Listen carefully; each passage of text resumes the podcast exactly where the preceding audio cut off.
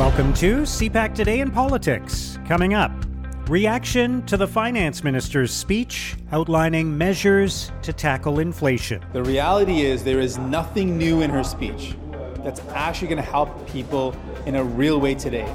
For a lot of Canadians, the only thing this speech will outline that's going to help them is a $7 increase. For some Canadians, that's all they're getting.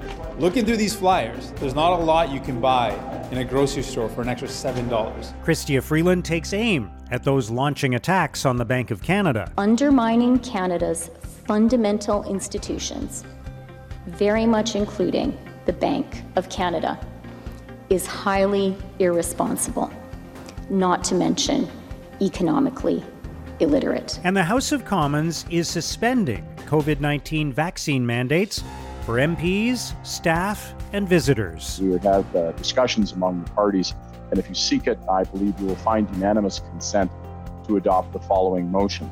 That notwithstanding the order adopted by the House on Thursday, November 25th, 2021, with regard to the participation in proceedings of the House and its committees, the provisions related to the COVID 19 vaccination be suspended beginning on Monday, June 20th, 2022. It's Friday, June 17th. I'm Mark Sutcliffe. Let's get right to the top political stories this morning. I'm joined by Joanna Smith, the Ottawa Bureau Chief for the Canadian Press. Good morning, Joanna. Good morning, Mark. So yesterday we we saw the federal government's plan to fight inflation uh, from Chrystia Freeland, the finance minister, and uh, there's been some reaction to it already from obviously from the opposition and from others. Um, what's your, what's your sense of what the government is planning, how much of it is within the government's control, and and what others are, are saying about this plan. I think the key here is that this was really billed as a big speech to outline the Liberal government's plans to fight inflation, um, and yet she detailed commitments that already made. She sort of referred to a suite of measures totaling nearly $9 billion in new support for Canadians in 2022. But, but really, this includes enhancing the Canada Workers Benefit, the old age security programs, helping struggling renters, cutting childcare costs. And, and these were all included in the past two federal budgets. And, and they're now taking effect. But, but this sort of argument that childcare subsidies is a way to fight inflation. That's that's an argument they've been making for a while. So I think you know this being billed as something new is something that people are reacting to. You know, in the, in the opposition quite strongly. One of the things also, you know, she talked about giving dental care to lower income children. Um, you know, and Canadian Press reporter Laura Osman had a fantastic story out yesterday on, on just how far away they are on that last promise uh, to bring in dental care for low income kids by the end of this year. So, so it's really sort of a, a packaging of these previously announced measures, tying up uh, with a bow. And, and so I think, you know, we saw NDP leader Jagmeet Singh, for example, reacting quite strongly, saying this is really, you know, all these measures will will amount to, you know, saving people seven dollars a month. He said, and and so the NDP has sort of said that they should uh, you know, tax more excess profits. Um, that would allow them to give people between $500 and $1,000 to working families by doubling the GST tax credit and increasing the Canada Child benefit. He was saying, you know, that would immediately give more money um, into people's pockets. And the Conservatives had a proposal to, you know, provide tax relief by lifting the GST on fuel and to suspend the carbon pricing um, program, which of course they've been calling for for years. So, um, but you know, the other message brought by Freeland was that you know skyrocketing inflation is really a a global phenomenon that's being driven by by lasting impacts of the COVID nineteen pandemic, of course, um, ongoing lockdowns in China, Russia's invasion of Ukraine, um, and you know, Statistics Canada reported the inflation rate for April rose six point eight percent compared with a year ago. That's the highest that we've seen since January nineteen ninety one. So, uh, so quite almost historic there, but it it is also still lower than than Britain, Germany, and the United States. So, so we are seeing what's happening in Canada as part of a global phenomenon, as she mentioned. But I, I think there is some valid criticism about this sort of plan to respond to it um, by you know announcing things they've already yeah. announced. I can I can see the reaction being what it was. Yeah. Yeah, it's unusual uh, for. I mean, governments often announce, re-announce, and re-announce things, but it, but when it's billed as a plan to tackle a, a pressing, immediate issue, uh, an evolving issue, that the fact that it's a re-announcement, I think, is was a little bit unusual, right? Yeah. Yeah. All right. Uh, speaking of Chrystia Freeland, uh, she had some pretty harsh words for Pierre Poilievre, uh, the uh, conservative MP and leadership candidate, about uh, his commitment to fire. Uh, the governor of the Bank of Canada, if he becomes prime minister, um, saying that that Pierre Poilievre is is basically fiscally immature and irresponsible. Um, so that, that that was a pretty strong message from the finance minister uh, to somebody who many people feel is uh, is very likely to become the next conservative leader. That's right, and and I don't think she ever mentioned him by name, but I, it was it yeah. was very clear, of course, that she was talking about considered leadership contender Pierre Poilievre, and, and she was speaking to a, a particular audience as well. I mean, this speech obviously um, was being broadcast everywhere, and it had been you know uh, written about ahead of time. But this is a speech to the Empire Club of Canada in Toronto largely a business audience. Um, so I think anyone following anything about politics or the economy would have known exactly what she was talking about, of course. And yeah, you're right. They were very harsh words. She said um, at this time of global and economic and political volatility, you know, undermining Canada's fundamental institutions. And then she mentioned that it's very much, including the Bank of Canada, she said it's highly irresponsible, not to mention economically illiterate. So she's she's not just going after Poilievre um, specifically on the Bank of Canada. She's sort of connecting the dots between, you know, as many people have been doing, between this promise that he's made, um,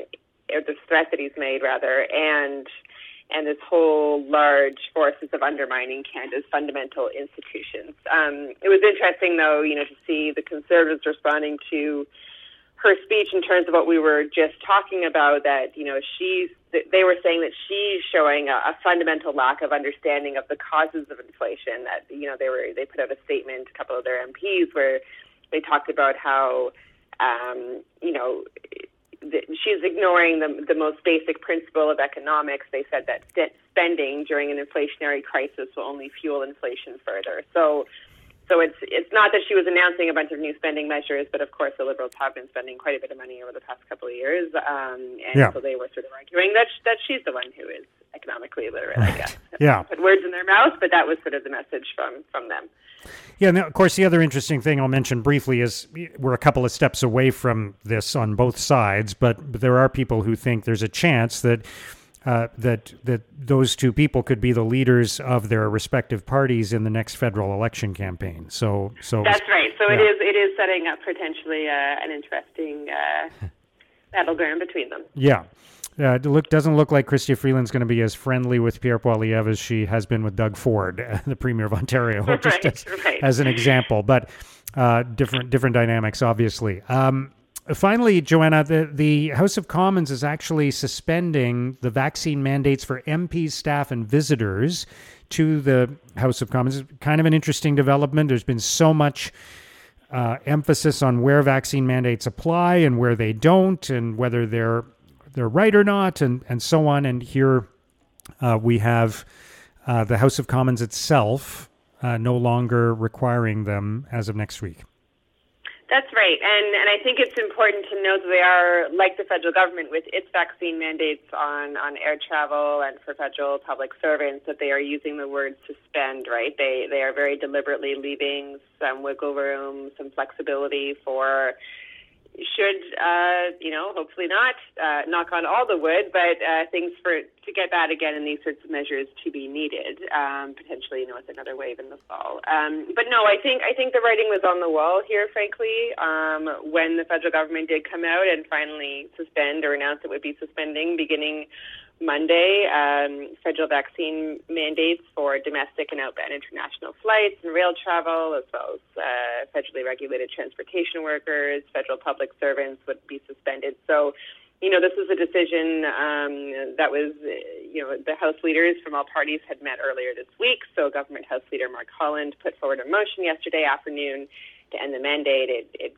it got support, um, you know, and his counterpart, Conservative House Leader John Brassard said it's about time the rules change and that Parliament has really been an outlier um, when it comes to public health rules. Um, he's also called for the end of uh, wearing of masks um, that will still be mandatory in the House of Commons until June 23rd, and that's the last scheduled day of the sitting before Parliament takes its summer break. Um, so, you know, it'll be it'll be interesting. Brassard said that he does expect, uh, you know, every Conservative MP to to be there on Monday. You know, it it hasn't been the case that every MP has been in their seat in the House of Commons. Um, some Conservative MPs have refused to disclose their vaccination status. Um, that included Saskatchewan MP Cathay Wagantall, who recently said she was required to leave the precinct um, and that she hasn't been able to access her office since the rules took effect. So I think we can expect her most likely to be there on Monday. Um, and, you know, in terms of what this looks like in the fall. Negotiations are really still ongoing between the parties about what will happen as the fall sitting begins in September. It's not clear whether vaccines will be required, if masks will need to be worn, or if the House will still have hybrid sittings. Um, the Conservatives support the idea of keeping that option to attend virtually in certain pretty extreme circumstances, such as an MP needs to go to a funeral or deal with a medical issue. Um, but aside from that, the opposition House leader said he really believes that MP should should be there in person. Yeah. All right, great stuff, Joanna. We're at the end of another week, the second last week of uh, of the this Getting session. Yeah, we're almost at the finish line. Joanna, thanks so much for joining us today. Thanks for having me, Mark. That's Joanna Smith, the Ottawa bureau chief for the Canadian Press. Our plan will help tackle inflation and make life more affordable for Canadians. Now, here's what political columnists and commentators are writing about today. In the National Post, John Ivison argues Chrystia Freeland has made the Bank of Canada governor's job infinitely harder. Ivison writes, the rules of economics don't seem to apply in the liberal world, where you can simultaneously tout your commitment to reducing government spending as the responsible thing to do and pledge to help Canadians with the challenge of affordability. The problem is not the government helping to make life more affordable, but Chrystia Freeland cannot, at the same time, claim that the government is tackling inflation increasing disposable income for millions of Canadians when the central bank is battling stagflation is only making the job infinitely harder. At the National Observer, Max Fawcett argues we still haven't learned from our COVID 19 mistakes. Fawcett writes After all the false starts and fresh waves of cases, it's tempting to think the COVID 19 pandemic is finally at our collective back.